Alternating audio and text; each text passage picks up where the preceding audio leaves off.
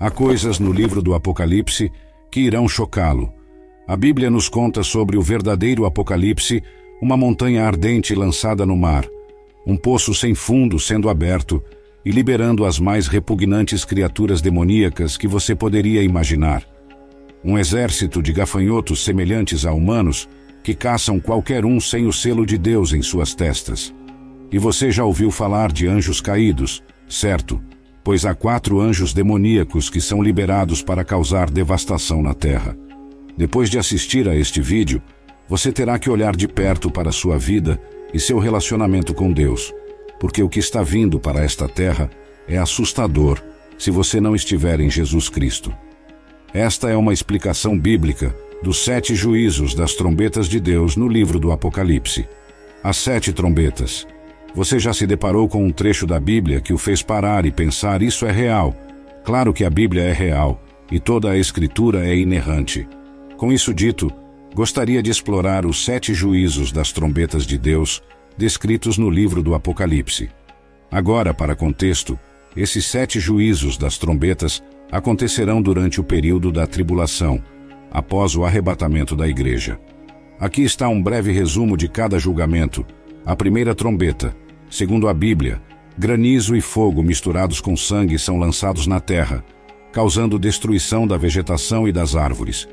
Um terço das árvores do mundo são queimadas nesta praga, e toda a grama é consumida. Pela segunda trombeta, uma grande montanha ardente é lançada no mar, resultando na morte de um terço das criaturas do mar e na destruição de navios. Um terço do mar se transforma em sangue, um terço dos navios afunda, um terço da vida oceânica morre. A terceira trombeta verá uma grande estrela caindo do céu e envenenando um terço dos rios e nascentes, causando a morte de muitos. Esta estrela é chamada de absinto. Pela quarta trombeta, a terra verá um terço do sol, da lua e das estrelas serem atingidos, resultando em um terço do dia e da noite sendo escurecidos. As quinta, sexta e sétima trombetas são referidas como os três ais. Pela quinta trombeta, algo verdadeiramente aterrorizante é desencadeado. Segundo a Bíblia, um poço sem fundo é aberto, liberando gafanhotos demoníacos que atormentam aquelas pessoas que não têm o selo de Deus em suas testas. A sexta trombeta será a introdução de quatro mercenários diabólicos. Quatro anjos são liberados para matar um terço da humanidade com um exército de 200 milhões de cavaleiros, resultando em grande devastação e morte. Agora, a sétima e última trombeta anuncia a vinda do reino de Deus e o julgamento das nações. A Bíblia, em Apocalipse 11, versículo 19, diz: Então o templo de Deus que está no céu foi aberto, e dentro do seu templo foi vista a arca do seu concerto, e houve relâmpagos, trovões, vozes, um terremoto e uma grande saraivada. Agora, por um momento, gostaria de focar no capítulo 9 do Apocalipse e na quinta trombeta. Segundo este trecho, uma estrela cai do céu e destranca o poço sem fundo, liberando uma imensa nuvem de fumaça que bloqueia o sol e polui o ar. Imagine acordar um dia e descobrir que a luz do sol e o ar se tornaram escuros pela fumaça saindo de um poço sem fundo. Imagine só o caos, o sol mal visível, lançando tudo em penumbra. Pânico se instala à medida que as pessoas percebem que não se trata apenas de um fenômeno climático temporário, mas de um evento catastrófico. E acho que todos estariam perguntando o que está naquele poço sem fundo. Bem, a resposta é que haverá gafanhotos demoníacos liberados na Terra. A descrição desses gafanhotos é quase surreal. Em sua vividez, eles têm a aparência de cavalos blindados, com coroas douradas e rostos humanos. Mas seus cabelos são como os de mulheres, e seus dentes são como os de leões. O som de suas asas é como o barulho de um exército em marcha, e suas caudas são como escorpiões, com aguilhões que infligem dor insuportável uma imagem aterrorizante que causaria medo no coração de qualquer um que a visse. Então, por que estou lhe contando isso? Bem, eu digo tudo isso porque você tem uma escolha a fazer. Lucas 21, versículo 36 diz: Vigiai, pois em todo o tempo orando, para que possais escapar de todas estas coisas que hão de acontecer e estar em pé diante do Filho do Homem. A Bíblia está nos dizendo para ficarmos alertas em todos os momentos. Quando o Senhor retornar para sua igreja, ele retorna para aqueles que estão vivendo fielmente para ele. Tudo acontecerá num piscar de olhos. Você está alerta. Você está sempre de vigia. Você está verdadeiramente seguindo a Cristo. Agora gostaria de explorar o significado de Apocalipse 12, versículo 12, que afirma, portanto: Alegrem-se, ó céus, e vocês que neles habitam. Mas ai da terra e do mar, porque o diabo desceu até vocês. Ele está cheio de fúria, pois sabe que seu tempo é curto. Deste versículo, podemos estabelecer que o diabo está na terra, pois a Bíblia diz ai da terra e do mar, porque o diabo desceu até vocês. Deste versículo, também podemos estabelecer que o diabo está furioso. De fato, a Bíblia diz que Satanás está cheio de fúria, porque seu tempo é curto. E se o tempo dele é curto, isso significa que o tempo está mais próximo quando se trata do retorno de Jesus Cristo. Na verdade, se você recuar para realmente estudar e entender o que Apocalipse 12, versículo 12 está dizendo, você chegará a entender a razão pela qual o pecado e o mal são tão abundantes em nosso mundo. Agora, o livro do Apocalipse está cheio de imagens e simbolismos. E este versículo não é exceção. Ele fala de uma grande guerra no céu, onde o dragão, também conhecido como o Diabo, e seus anjos lutaram contra Miguel e seus anjos. Satanás e seus seguidores foram derrotados e lançados à terra, onde ele está cheio de fúria e procura causar caos e destruição. A ilustração que quero usar para explicar este trecho é a de um leão enjaulado. Imagine um leão em um zoológico, andando de um lado para o outro em sua jaula. O leão é poderoso e perigoso, mas está confinado a um pequeno espaço. As barras da jaula impedem o leão de causar dano àqueles fora da jaula. Agora imagine que a porta dessa jaula é subitamente aberta e o leão é solto. O leão, cheio de fúria, corre desenfreado, atacando tudo em seu caminho. Isso é semelhante ao que está acontecendo com Satanás. Ele estava anteriormente confinado ao reino espiritual, mas agora foi liberado para vagar pela terra. Ele está cheio de fúria e procura atacar e destruir tudo em seu caminho. A Bíblia diz em 1 Pedro 5, versículo 8: Sede sóbrios, vigiai, porque o diabo, vosso adversário, anda em derredor, como leão que ruge, procurando a quem possa devorar.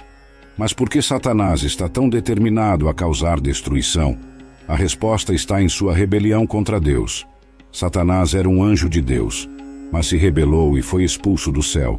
Desde então, ele tem travado guerra contra Deus e seu povo, procurando levar o máximo de almas possível para longe da verdade.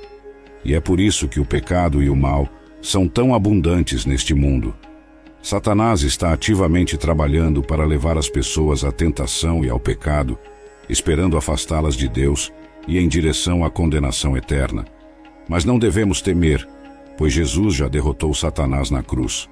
Em conclusão, Apocalipse 12, versículo 12, nos lembra que o pecado e o mal são abundantes neste mundo devido à rebelião de Satanás contra Deus. Como cristãos, podemos nos consolar com o fato de que Jesus já venceu a vitória sobre Satanás e, através dele, temos o poder de resistir à tentação e superar o mal. Vamos colocar nossa fé em Jesus e permanecer firmes contra os esquemas do diabo, sabendo que nossa recompensa eterna está segura em Cristo. Todos nós temos uma escolha a fazer dia após dia.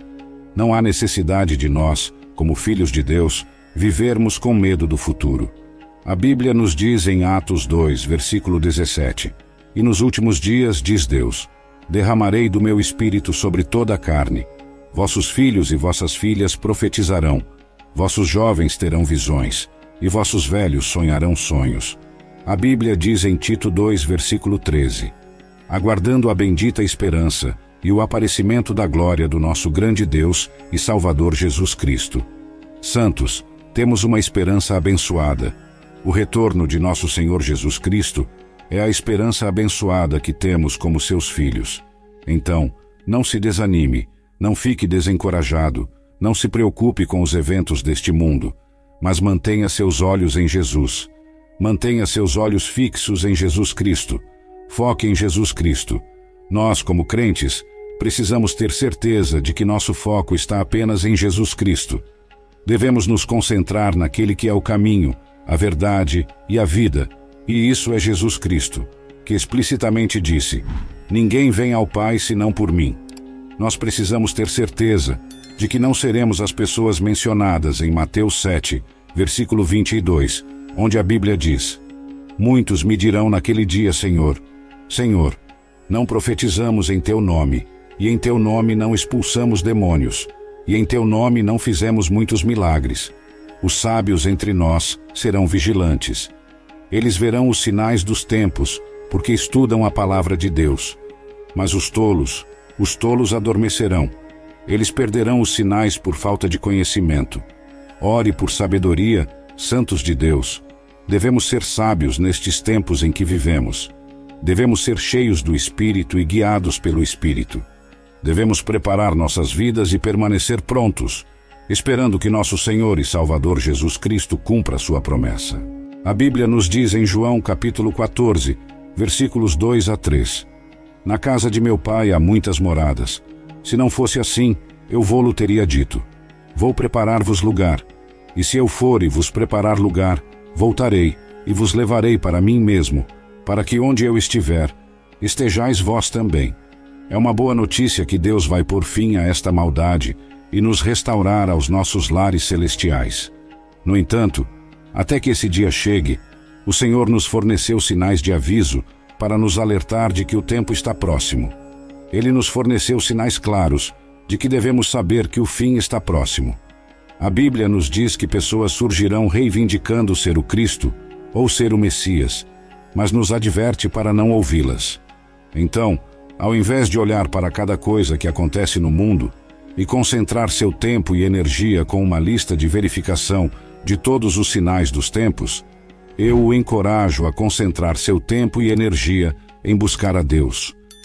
Esse deve ser nosso único foco: conhecer Jesus Cristo, orar e conhecê-lo mais.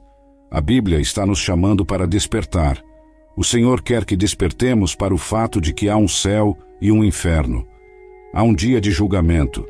Eu não sei quanto a você, mas o céu, pelo que li sobre ele, parece ser o lugar melhor.